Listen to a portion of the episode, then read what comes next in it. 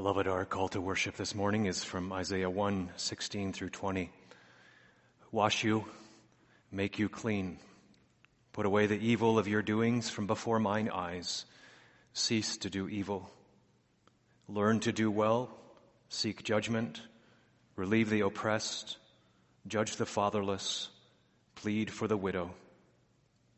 Come now, and let us reason together, saith the Lord.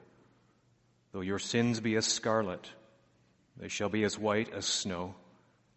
Though they be red like crimson, they shall be as wool. If ye be willing and obedient, ye shall eat the good of the land. But if ye refuse and rebel, ye shall be, de- shall be devoured with the sword. For the mouth of the Lord hath spoken it. Verse. Continue reading in Scripture in the New Testament, the letter to Philemon.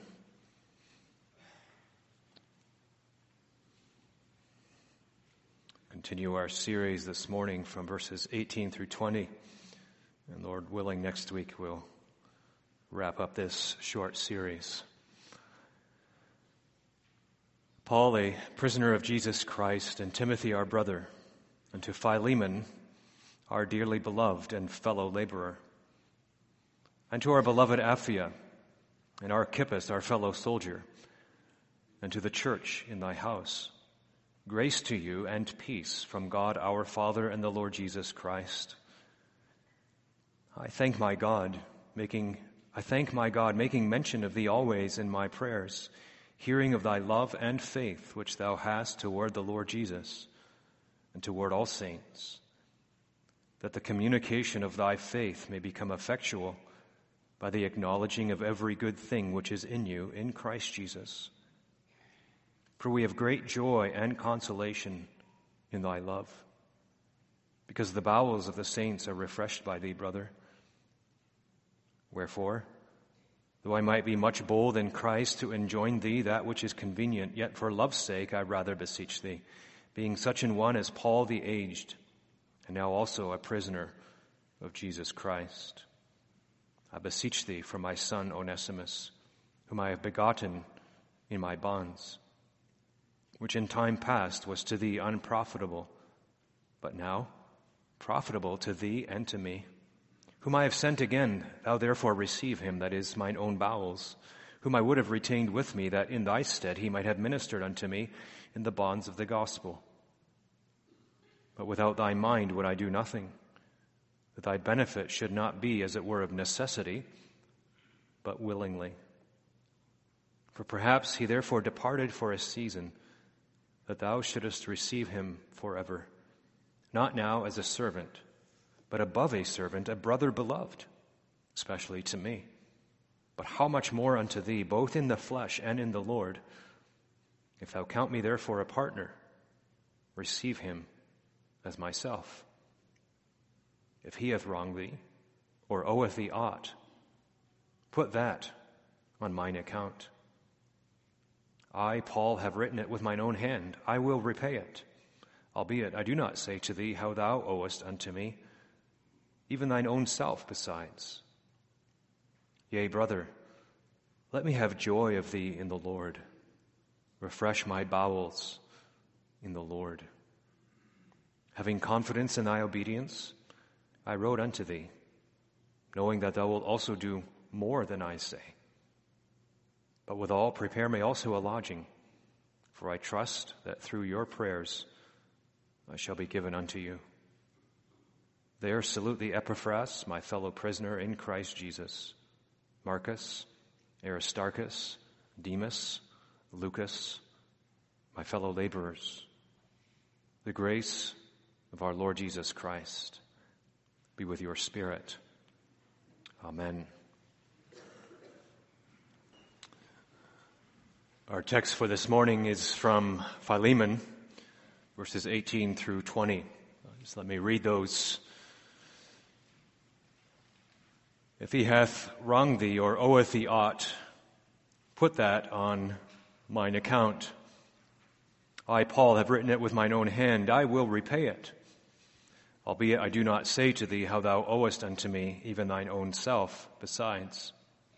Yea, brother, let me have joy of thee in the Lord. Refresh my bowels in the Lord. Well, as we pick up our series again after four or five Sundays off, let me refresh your memory briefly. In the last several sermons on Philemon, we've considered how Paul approached the subject of reconciliation between Philemon and Onesimus. We saw how Paul approached the subject not with coercion, but with gospel persuasion. Everything is set within the context of the gospel, of the grace of the Lord Jesus Christ. We saw the appeal from the heart of Paul as he, he reasoned with Philemon to take back Onesimus based on the spiritual change that had taken place. He pointed out how Onesimus had been useful to him in prison. How he was now living up to his potential. He was living up to the name that was given to him, Onesimus, which means useful. Paul says, He's been useful to me in prison. And he'll be useful to you, Philemon, if you receive him back.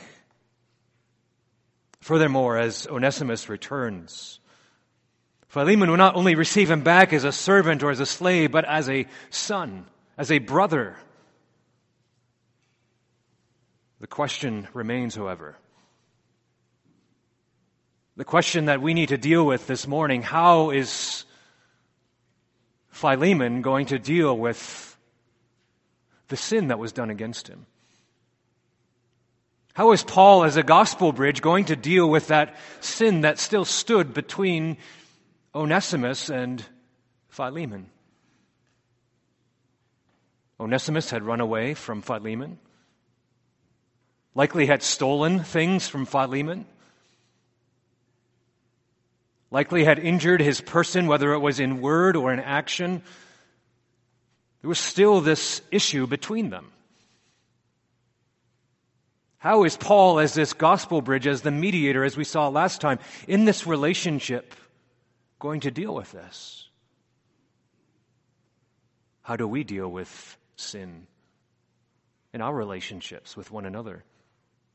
As husbands and wives, within the context of the family,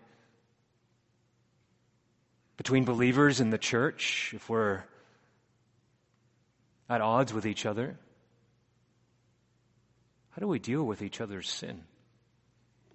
If we're acting as gospel bridges, as mediators, as Paul does here, between two parties that are opposing each other, how do we deal with that sin? That's the question that we want to wrestle with this morning. And the answer can be found in our theme. We deal with each other's sin through gospel accounting. Through gospel accounting. In our first thought, we, we see the debt that sin brings into relationships, debt that we owe to other people, the debt that we owe to those whom we've sinned against. So, how would Philemon respond to that wrong done to him by Onesimus? Is Paul simply going to overlook all of this and say that what Onesimus did not did does not matter because he's undergone a profound spiritual change? Not at all. Sometimes we might be tempted to think that. That when a person undergoes a spiritual change, that there are, therefore, no more debts to be paid. That's not the biblical view of repentance, is it? If we think of Zacchaeus and how when the Lord worked on his heart, how he went to restore fourfold what he had stolen from the people. The biblical idea of repentance contains this idea of dealing with the debt that we owe to others. Paul faces the problem head on. He provides a helpful way of, of dealing with such things. Whenever we're sinned against, like Philemon in human relationships, there's that wrong done to us. A wrong that often stands in the way of forgiveness and reconciliation. Even though spiritual change has taken place, even though there might be a track record of faithfulness, there can still be a debt that we owe someone that stands in the way of reconciliation, of true spiritual unity, of living out that unity that we have in Christ Jesus. A debt, as we'll see, that hinders the joy of true Christian fellowship. Children, what do your parents do when you fight with one another? Well, maybe you don't fight with one another. But I doubt it. When you fight with one another, what do your parents do in order to bring you back together? So you can play in harmony and unity again. Your parents, if they're faithful, they'll point out the sin that you did. And they'll tell you to ask for forgiveness for saying mean things, for hitting your brother or sister. Your parents name the sin, don't they? And as the sin is named, you can ask for forgiveness. You can be brought back together and you can play again. You can share your toys. You can share your things. You can be best friends again.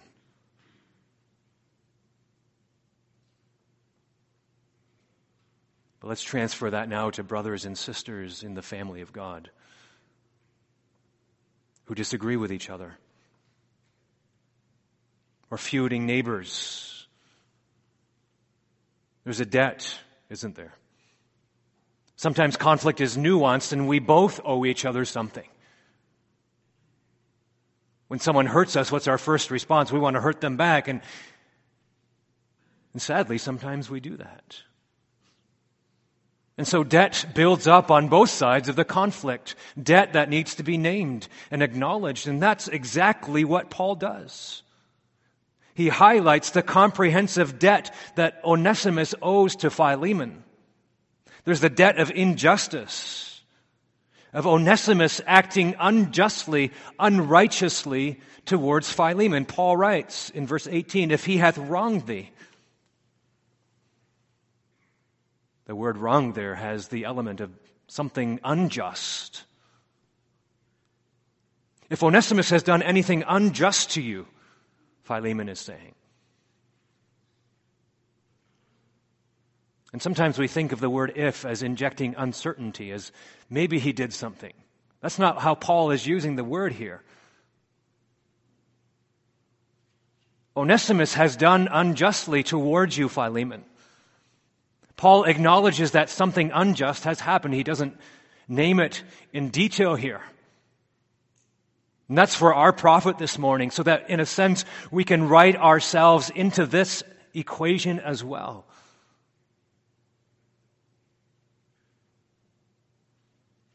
The reality is that Paul does not gloss over Onesimus' sin. What he has done is unjust towards Philemon. It's a violation of Philemon's person and trust, a violation of the order that God has instituted. If we think of the second table of the law, it calls us to love our neighbor as ourselves. As Onesimus sinned against Philemon, he had violated this law. He had lived unjustly in relation to the second table of the law. He has broken God's standard for human relationships. That's what Paul identifies here. He has lived for himself and not out of love for Philemon. Then, too, there's a financial debt, a material debt. Paul writes in verse 18 if he hath wronged thee or oweth thee aught.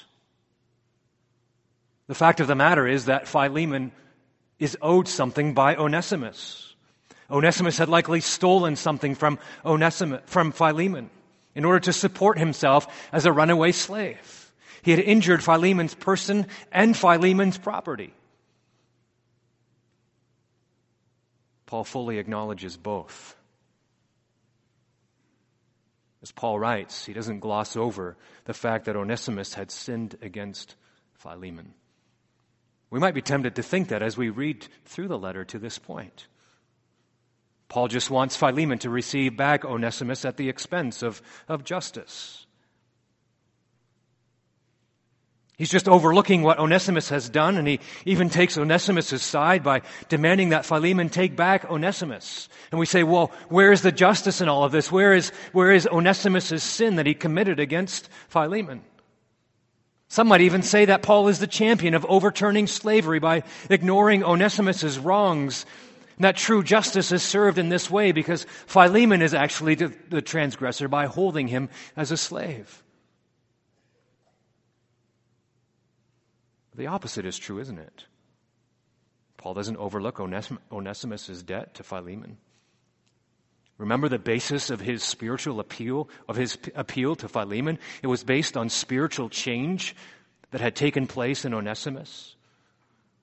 Onesimus had become useful to Paul. He demonstrated the fruits of repentance in Paul's presence before Paul would commend him again to Philemon to receive him. Remember how Philemon was to receive him, not only as a servant, but much more than a servant, as a brother. And now he points out that Onesimus owes Philemon a debt. And so we learn here this morning that sin is not overlooked and should never be overlooked in reconciling believers within the body of Christ. How that works out is unique and specific to each case. And the nature of the sin that is being dealt with. But the principle is this sin needs to be acknowledged. In order for there to be true reconciliation, the debt needs to be acknowledged. That's what Paul is doing here.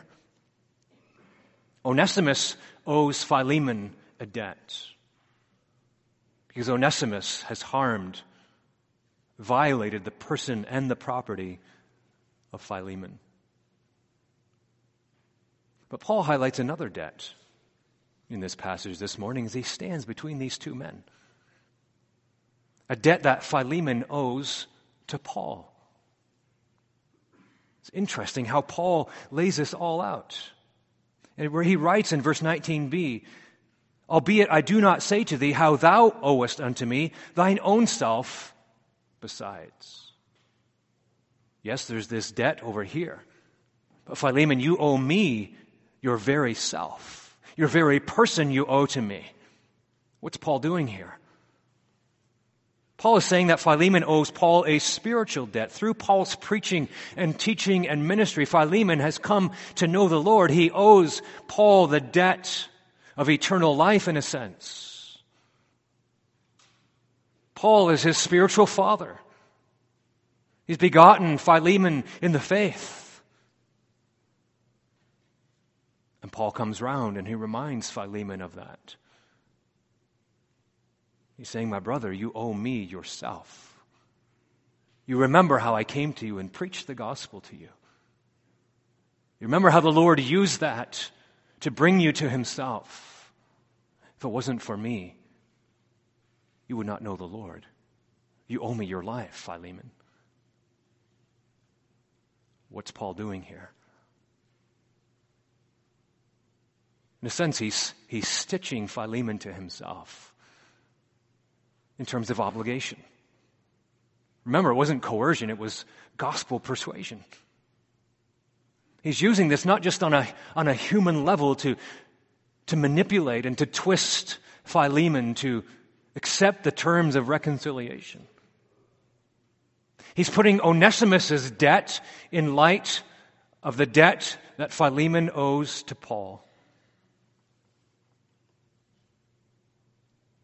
He was deeply indebted to Paul, Philemon was. And so he puts Onesimus' debt in perspective in order to call Philemon to forgiveness and reconciliation.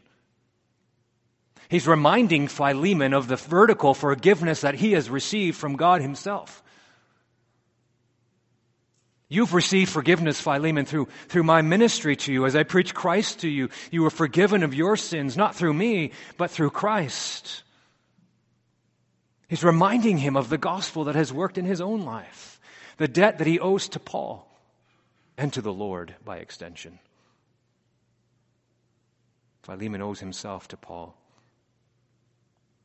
In fact, both of these brothers are now in debt to Paul as he stands between them as this gospel bridge. And we need to recognize here that Paul does not set the practice here for ministers to go around collecting their spiritual debt. But it speaks of the relational capital that exists between believers when there's that influence, that gospel influence whether it's through ministers, whether it's through mentors, whether it's through people speaking into our lives, there's always a debt that we owe to the person who's speaking gospel truth into our lives. And when they call us to obedience, there's this sense of, of obligation, a greater weightiness to their word that comes to us. As Paul is working here. So there's debt on every level the debt of injustice, the debt, financial debt, the debt of spiritual life. How will these debts be repaid? How will these debts be repaid? If those debts exist in our lives, how will they be repaid? If we owe someone something, how will they be repaid? If we owe those influencers something, those gospel influencers something in our lives, how do we repay them? As they work towards reconciliation. That's what we see in our second thought the imputation. What does Paul say to Philemon? What should he do in regards to Onesimus' debt? Does he say, You stick it to him, Philemon? Does he say, You make him pay, he owes you? You make him pay what he owes. Justice needs to be done. You exact every penny that you, that you can from him. You exact every psychological and emotional payment that, that Onesimus can give to you. No, that's not what he says. Does Paul say to Philemon, Oh, don't worry about what Onesimus owes you. You've oppressed him for so long as a slave and as a servant. Therefore, he doesn't owe you anything. Let's consider the debt canceled. And both of you just, just move along and be done. That's not what Paul says either. In fact, Paul does something highly unusual, something that's contrary to the human flesh, to the sinful human flesh but entirely consistent with the gospel. This is what Paul writes in verse 18. If he hath wronged thee or oweth thee aught,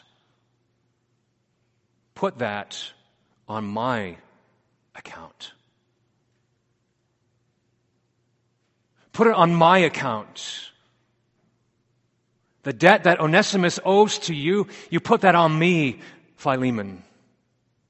This is where Paul's gospel accounting takes shape. He's, he's shown what the debt is.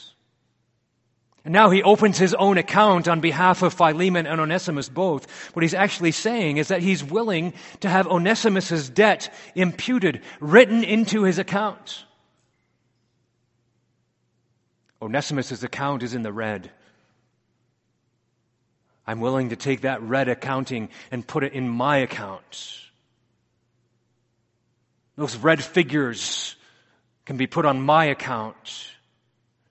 And then when you, when you see Onesimus coming back to you, Philemon, you don't see red in his account, but you see black. You see, you see a clean account. You see, you see me as you receive Onesimus.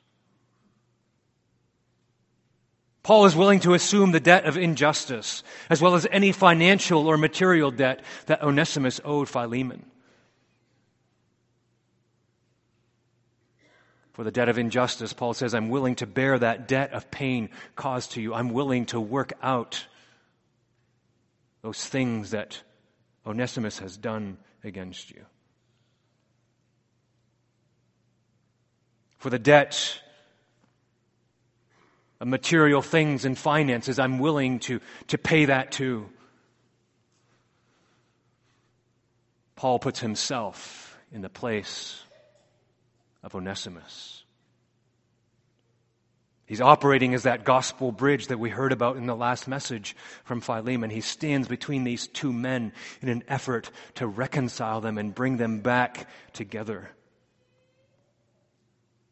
But even more than being a gospel bridge, Paul is giving us a beautiful, living example of what Christ has done in the cross. What we have here is Paul pointing Philemon, pointing Onesimus, pointing us this morning to the cross of Christ, where the debt is paid for sin. As we've seen throughout the letter, the vertical relationship with Christ, the vertical relationship of grace that believers have in Jesus Christ is what is the foundation of this gospel reconciliation between these, these two men. The gospel shapes what Paul is, is doing and acting as a mediator between these two men to see their relationship restored. He does for them here on a horizontal level what Christ has done for them on a vertical level. This is the gospel in action. This is the cross in real world life a living illustration of the work of Christ as a mediator lived out within the body. Paul assumes the debt that belonged to Onesimus, reflecting what Christ has done in the cross for sinners. Paul lives in this reality, you see, of what the cross means for him of what imputation means for him. 2 Corinthians 5:21 says for he hath made him to be sin for us who knew no sin that we might be made the righteousness of God in him. That's what Paul is saying here. If he's wronged you, if he owes you anything, reckon it to my account, impute it to me. This is the heart of the gospel in the letter of Philemon.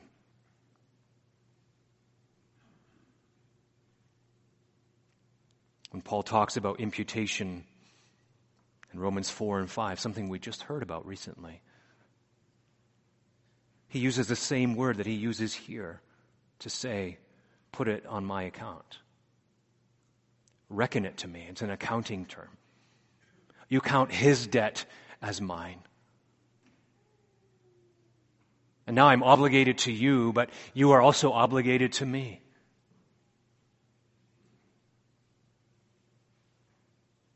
Paul opens his account and he says, I'm willing to be counted the debtor in this case. And when you see Onesimus when he returns, don't think of what he owes you, but think of him as you would think of me. We get to the heart of the gospel in these words a living example of Christ.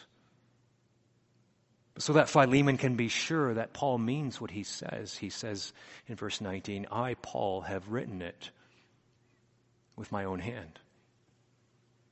Paul sometimes made use of a scribe, and we believe that's the case here as he's writing this letter to Philemon. He's dictating this letter to the scribe to write. And he gets to this point in his letter. You can almost imagine him sitting at, at his desk in prison. And he's saying, Give me, give me the pen. Give me the pen. I want to be sure that Philemon understands exactly what I'm saying. I'm going to write it in my own hand.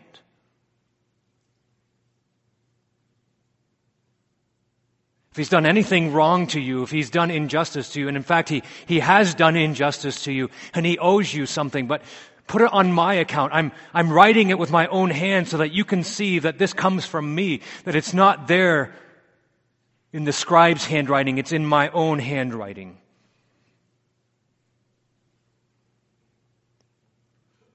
He wants us to stand out in the letter as the central argument for receiving back Onesimus. Every obstacle needs to be removed for Philemon.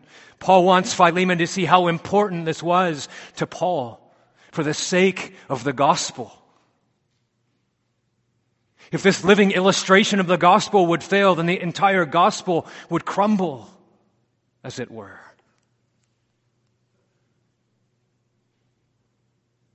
The gospel is at stake in this restored relationship. I'm writing it with my own hand. I'm putting my own signature underneath it so you fully understand that this is how you should receive Onesimus. He owes you a debt. But here's my banking ledger. I've written that debt into my own account. Onesimus is coming back to you. Receive him as you would receive me. And then he writes this for extra emphasis in verse 19 I will repay it. Paul is committed to this. He's laying himself down, as it were, as that sacrifice between these two brothers to compensate Philemon for the debt of Onesimus. Whatever that debt is, Paul is willing to stand in the gap. If it's financial debt, he'll repay it. If it's the debt of injustice, something done wrong to the person of Philemon, Paul is willing to stand in the gap with his own person and say, Receive him as you would receive me. Forgive him his debt as you think of me. And then, Paul underscores it by reminding Philemon of the debt that he owes to Paul. So, how will, Phile- how, how will Onesimus pay for his debt? A debt that he cannot repay on his own? There's another who stands in the gap. It's Paul who will repay what Onesimus owes. How will Philemon pay the debt that he owes to Paul? By obeying the call to forgive and receive Onesimus back. Beloved, let me ask you this question this morning. Are you ready to do this in a relationship that has gone sour? Maybe you argued with your spouse on the way to church this morning. There's some things to iron out on the way home. Are you willing to assume the other's debt? seeing that there is one that has stood in the gap who has assumed your debt of sin and guilt and condemnation in Christ. It doesn't mean that you forgive without any consideration for justice or, or redress if that is necessary.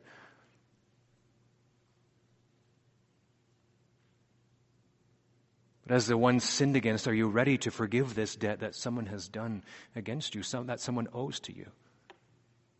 Are we ready to kneel at the foot of the cross and grant forgiveness of the debt that someone owes us in light of the debt that was forgiven us in Christ? If someone comes to us and asks for forgiveness,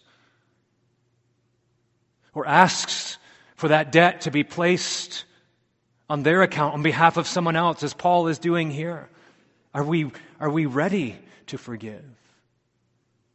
Are we cultivating our hearts so that we are ready to forgive when forgiveness is asked for? As gospel bridges, are we ready to display the work of Christ in such vividness in terms of seeking to reconcile human relations. Here's encouragement for us this morning. If there are relationships that seem beyond repair, relationships that you can't see light at the end of the tunnel, or relationships that are just beginning to sour, or anything in between? Are we ready to demonstrate such gospel accounting to deal with the debt of others? Because this is how Christ deals with your debt if you're a believer. It's erased from your account because he's taken it and written it into his own account. That's what we learned in the last four sermons on justification and faith. And here we have the practical outworkings, as it were, of that in relations with others. Are we ready to open our account? To deal with the debt that others owe us? Are we ready to work towards the delight that comes in restored relationships? That's what Paul reminds us of also in the third thought the delight of a restored relationship. Delighting in each other in the Lord.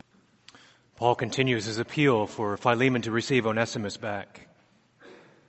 As he states the debt that Onesimus owes Philemon, and the debt that Philemon owes to Paul, he shows how the gospel works in real time. He shows how a believer can operate as an effective mediator.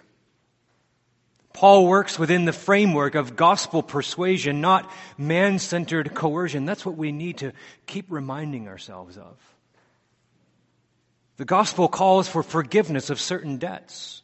But the gospel also comes with particular delights in Christian fellowship, in restored fellowship and communion with one another. Ahead of communion next month, consistory always holds censura morum to see whether there's any conflict between brothers in the consistory or whether we're aware of any conflicts in the congregation that should prevent us from having communion. Highlighting that at communion, there is fellowship, there is spiritual communion, primarily with Christ, but secondarily with one another. And there's a sweetness about that, isn't there? And when there's broken fellowship, that fellowship is ruptured, it's interrupted. And that's what Paul is seeking to restore here between Philemon and Onesimus. The delightful aspect, the happiness, the pleasantness of fellowship with one another. That's one of the reasons why we form small groups. So we can enjoy the, the fellowship and the communion of believers on a more intimate level. But Paul builds on this, on this basis of the spiritual change that has taken place in Onesimus. He builds on the track record of repentance in Onesimus.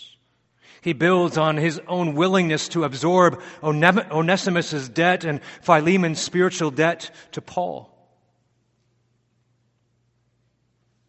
And so we know that delight, don't we? That comes from Christian fellowship. But how much more that delight and that joy and fellowship is accentuated and heightened when two opposing parties are brought together. In a sense, it's heaven's joy experienced in real time. Because what happens when there's reconciliation? There's repentance, isn't there? And what happens when there's repentance? There is joy in heaven, and certainly there should be joy on earth. There should be restored joy in the fellowship with each other. He highlights this delight, Paul does, in, as he writes in verse 20 Brother, let me have joy of thee in the Lord.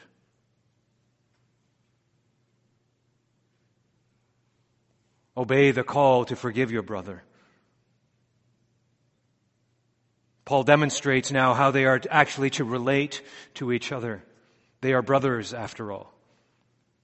There's a deep spiritual union that exists. Brother, let me have joy of thee in the Lord.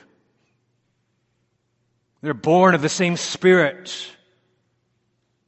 They both have the same elder brother. They both have, share the same heavenly father. Their union is deep union in the foundation of the gospel, the death and resurrection of Christ. They both stand before the cross forgiven. So how can Philemon not forgive Onesimus now as Paul assumes his debt? Earlier, Onesimus is also referred to as a brother in verse 16. Philemon is to receive him as such, not now as a servant, but above a servant, a brother beloved, both in the flesh and in the Lord. All of this goes to show that reconciliation and obedience to the gospel and its call to seek reconciliation can truly, only truly be effective where this brotherhood exists. Where there's this gospel foundation of a vertical relationship and vertical forgiveness with Christ. Only then can it be extended truly and willingly from the heart to others. When we grasp something of what it means to stand before the cross forgiven, there's forgiveness with God, that he may be feared. If there's that same hope of forgiveness with God, surely that same hope of forgiveness should exist amongst believers. Brother, let me have joy of thee in the Lord. Let me have the joy of seeing you forgive and receive Onesimus back. What does the Apostle John say? There's no greater joy than to see my children walking in the truth. The truth that unites, the truth that is in Jesus Christ. You see, this spiritual brotherhood is intended to produce joy, joy based in the Lord. Let me have joy of you in the Lord. Paul is not just after a relational reunion, but Paul knows that, that true spiritual joy comes through reconciliation. That's what he aims for. True Christian fellowship on the basis of forgiveness in the Lord in what Christ has done for all three of them together. There's an intense joy that comes from someone who responds to the call of the gospel to forgive. There's intense joy when someone comes and asks for forgiveness. Who are we then to hold a grudge? Who are we then to hold the debt that hangs over them if we have been forgiven by Christ Himself? A joy that is grounded in the Lord and His work in us. A fruit of the Spirit. The fruit of the Spirit is a love. And joy follows right after. The fruit of the Spirit as He works in believers to reconcile them as they obey and willingly reunite and relate and reconcile with each other. This is the beautiful byproduct of a restored relationship. Doesn't mean that the relationship doesn't mean, need any more work. There are things to work through. Absolutely. But there is joy. The foundation has been recovered. It's upon that foundation that we begin to work again through the problems that we face together.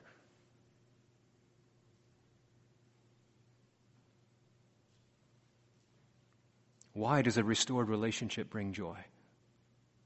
Not just that recovering the foundation of the gospel from which to stand and rebuild that relationship, but because it reflects the order and unity that is in God. It's a fulfillment of the order that God has created. It's a reflection, isn't it, of the harmony and the unity and the fellowship and the communion that existed in Eden. Why do you think that Satan loves division and chaos in the church?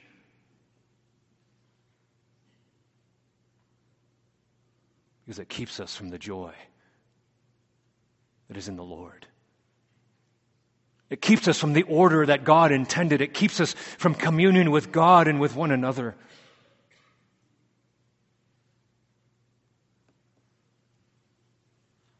Will we have give Satan the upper hand? Or will the gospel continue to speak into our relationships with one another in order to produce the joy of this true Christian fellowship in the Lord? Sometimes we act less than this spiritual union. So often we would rather bite and devour one another. We want to slander and gossip other people rather than going straight to them with the issues that we have. We think of the nasty things that we want to say to our spouse in return to their comment to us. In the tips of our tongues lies a vengeful word. Within our heart lies a, a bitter spirit. There are those within the body with whom we have disagreements and we view them as less than a blood bought brother or sister in Christ. And we somehow think we feel better by remaining at loggerheads with them when there is already spiritual union there. Beloved, when we are, when our relationships are ruptured, when we hang on to a bitter and vengeful spirit, the devil is laughing. Our witness is harmed. This morning we're called to a higher standard within the church. These words demonstrate for us this morning how we are to relate to each other when we profess to know the Lord. We stand in the gap. We absorb the debt of others, forgiving them as Christ has forgiven us. We pray for that, don't we? Forgive us our debts as we forgive our debtors. If we're not willing to forgive others, how can we expect forgiveness from God?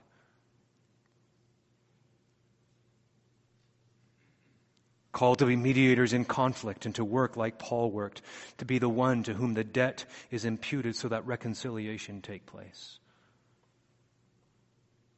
We view and address others as brothers and sisters in the Lord because of what Christ has done in them and for them, and we work towards the goal of renewed fellowship and reconciliation where there has been conflict before.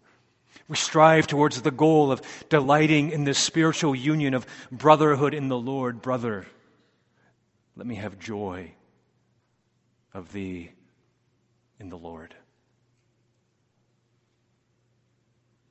Paul goes one step further. Let me have joy in you that you receive Onesimus back. But then he says this in verse 20. It may seem like an odd expression to the 21st century ear. He says, Refresh my bowels. Refresh my bowels.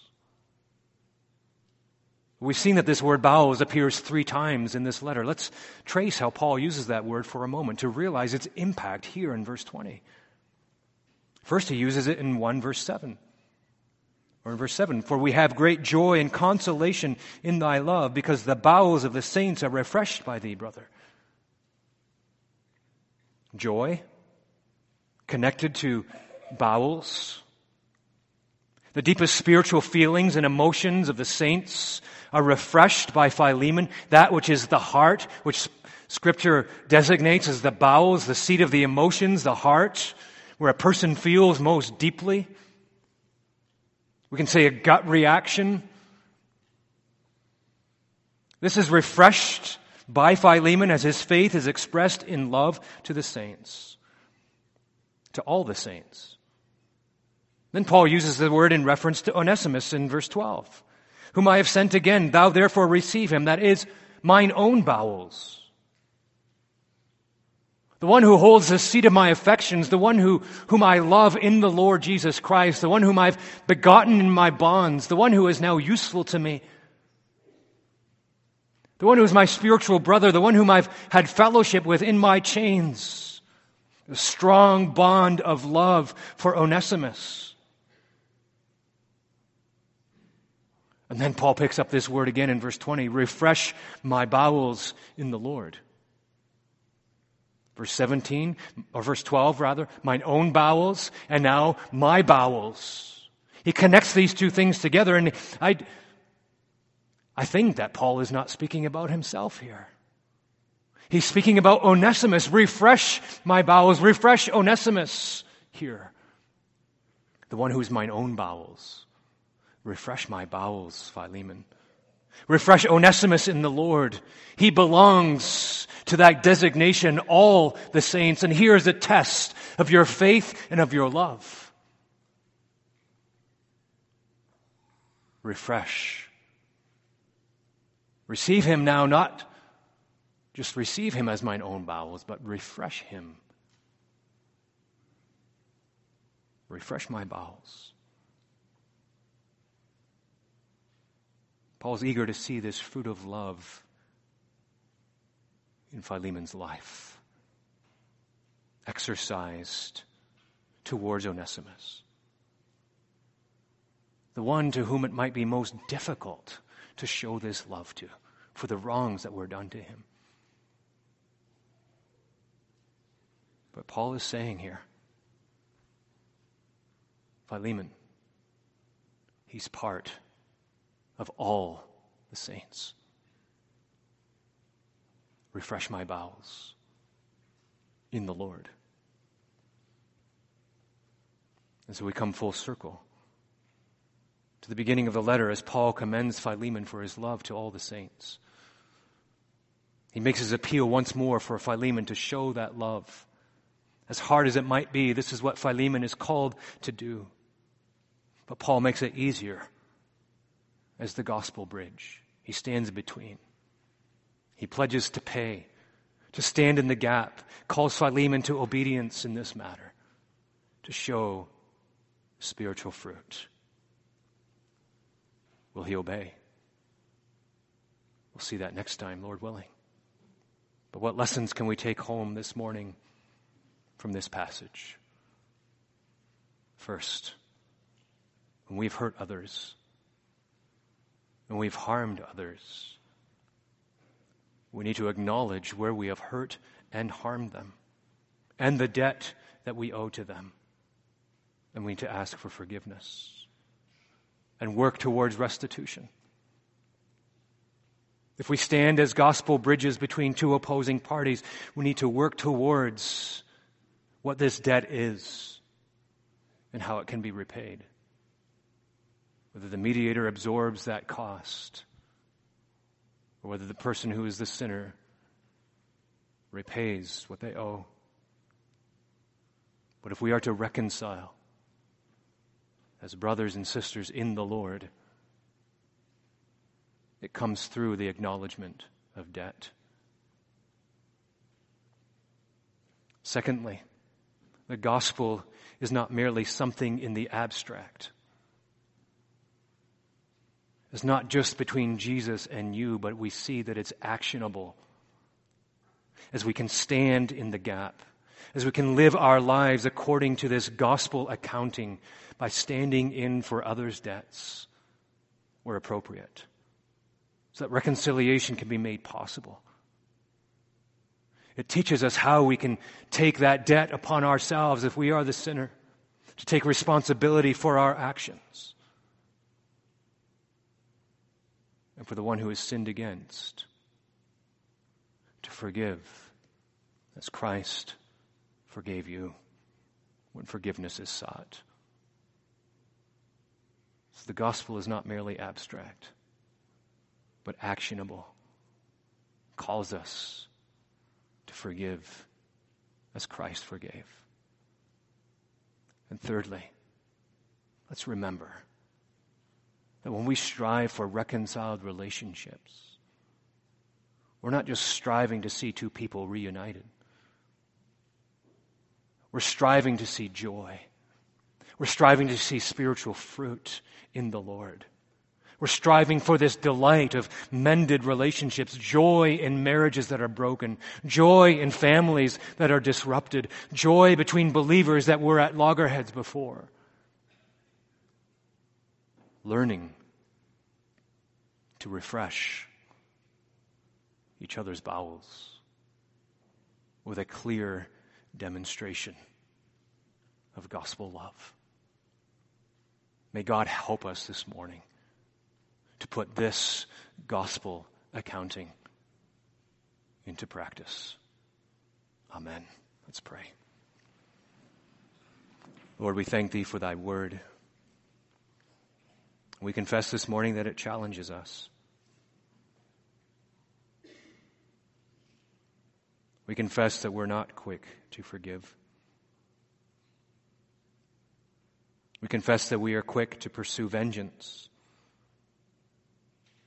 which goes beyond the justice that is called for.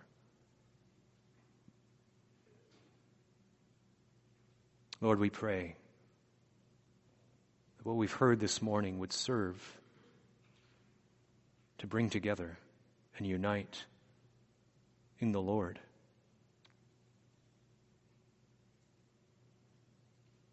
That as relationships are mended and restored, we'd not merely be surprised by joy, but expect that joy. For thou hast said, Where brethren dwell together in unity, thou dost command blessing there. So, Lord, where there is unity this morning, preserve it and protect it. Where there is disunity, we pray for thy grace to mend it in the Lord. We ask all these things now, asking thee to bless us as we turn to family living, confession of faith class, and catechism class. Give wisdom as we teach, as we instruct, and as we model. We pray this in Jesus' name. Amen.